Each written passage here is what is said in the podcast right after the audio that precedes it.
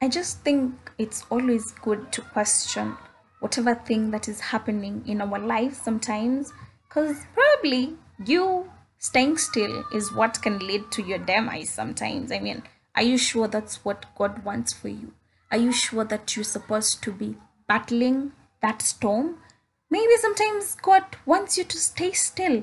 Here's what from Psalms chapter 46, verse 10 says, Be still and know that I am God. Then what?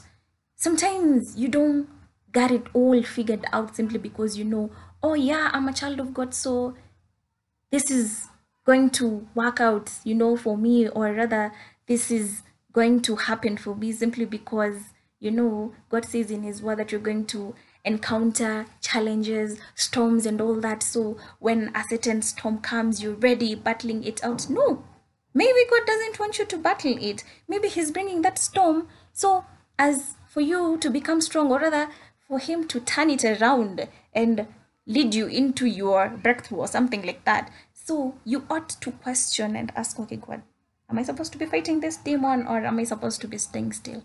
Whatever thing that is happening in my life, God, are you in it or is it just a distraction? I just think it's always good to have that assurance because we find ourselves sometimes battling things that we were not supposed to be battling in first place. Some demons you're not even supposed to be fighting and you're out there losing focus you know, straining. And maybe even God doesn't want you to fight that demon. That demon even isn't yours. So I just think it's always good to question and ask.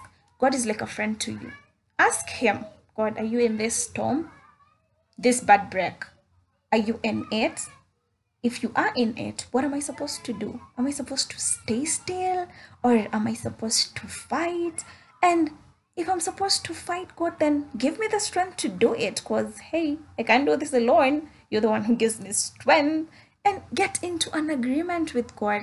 It's always good to have that backup and assurance and know, yes, this is right. This is what God wants me to do. God wants me to go into this direction.